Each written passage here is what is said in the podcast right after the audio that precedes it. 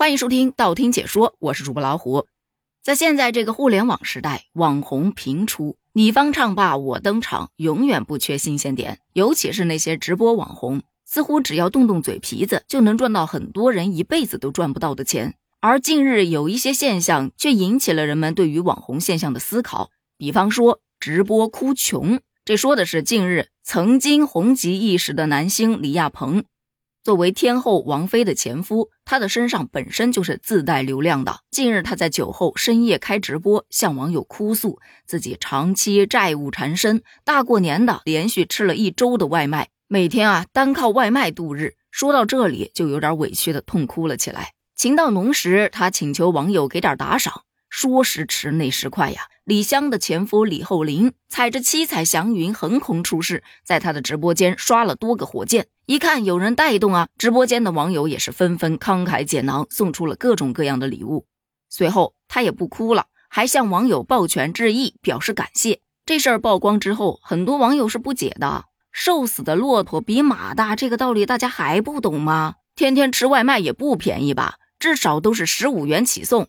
可见他每顿的日子还是不错的，要这有多少人泡面都吃不起。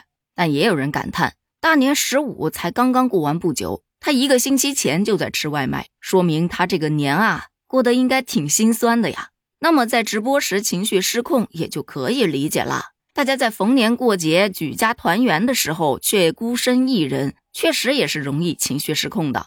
例如另外一位网红反诈老陈。他也是近日在直播中啊，情绪失控了，痛苦的表示自己家不成家，事业不成事业，再也回不去了。他的这一感慨言论也是引发了社会各界的广泛关注。要知道，他早在二零二一年九月份就因为直播反诈而迅速走红，后来他果断辞职，仍然致力于反诈宣传事业，可成效甚微。渐渐的，他就开始转型了，搞 PK 连麦、吃播，甚至还写了书。日前，他甚至还发视频喊话求职竞聘协警，表示全国各地的警方如果敢用我、想用我、能用我的，可以跟我联系，协警或者返聘都可以。他想继续从事反诈宣传。说句实在话，他在直播连线中情绪失控，我是可以理解的。毕竟咱们之前也讲过很多很多的网红成名了之后啊，不仅仅有吹捧，也有很多的谩骂，甚至有的会累及家人。而这种曝光在聚光灯下的感觉啊，其实并不好的。做什么都不自由，生怕自己说错一个字，一句话说的不对了，哎，祖宗十八代都给你挖出来骂了。这种压力真不是一般人能够承受的。但看到他求职招聘的这个视频，又不得不感慨，流量密码真的被他拿捏住了。他一边说着自己要求职，一边表示自己并不是吃不上饭，还说已经有警方在联系我了。就多少有点作秀的嫌疑了。可能经过了这么长时间的网络沉浮，他也明白了，当初去看他、喜欢他的这些网友们，并不只是因为他的能力而喜欢他，只是运气好踩中了风口罢了。那个时候反诈刚刚推行，那作为一位警官公职人员，他能够用很前沿的直播方式去宣传一个严肃的反诈事件，本身就存在一些反差感。再加上有一些大主播连麦的时候很紧张，生怕是自己犯了什么错，警官来拷问他们，所以那些反应啊也会特别的逗，一下子就促成了一波流量大爆发。然而令人唏嘘的是，一名反诈警察被虚拟网络骗走了警察身份，怪只能怪这花花世界呀太过吸引人了。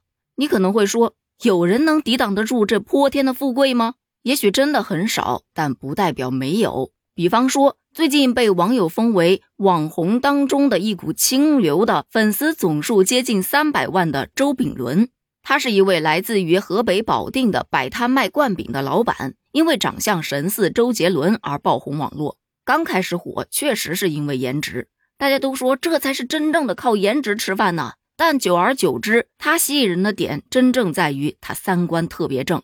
走红之后也没有飘，也不去蹭热度，而是继续坚守岗位，干好自己的本分工作。他对待生活特别的积极，也特别的乐观。我们都知道，网络红人的兴起，往往就会伴随着流量和商业价值的双重增长。可面对这样的行情，他依然坚持出摊，表示人呐火不了一辈子的。相反的，他更希望通过自己的努力去为孩子攒下积蓄。未来呢，他还计划租个店面继续经营呢。正是他的朴实和勤劳赢得了网友的尊重，很实在，没有飘，知道自己该怎么生活。这是网友给他的评论。其实他的故事激发了我们对于网红现象的思考。在追求流量名气的同时，我们是否应该要去保持一颗初心，坚持自己的生活和工作方式呢？对此，你又是怎么看的呢？如果这泼天的流量掉到你面前，你又会如何选择呢？是坚守原本的生活轨迹，还是换一种新的活法呢？咱们评论区见，拜拜。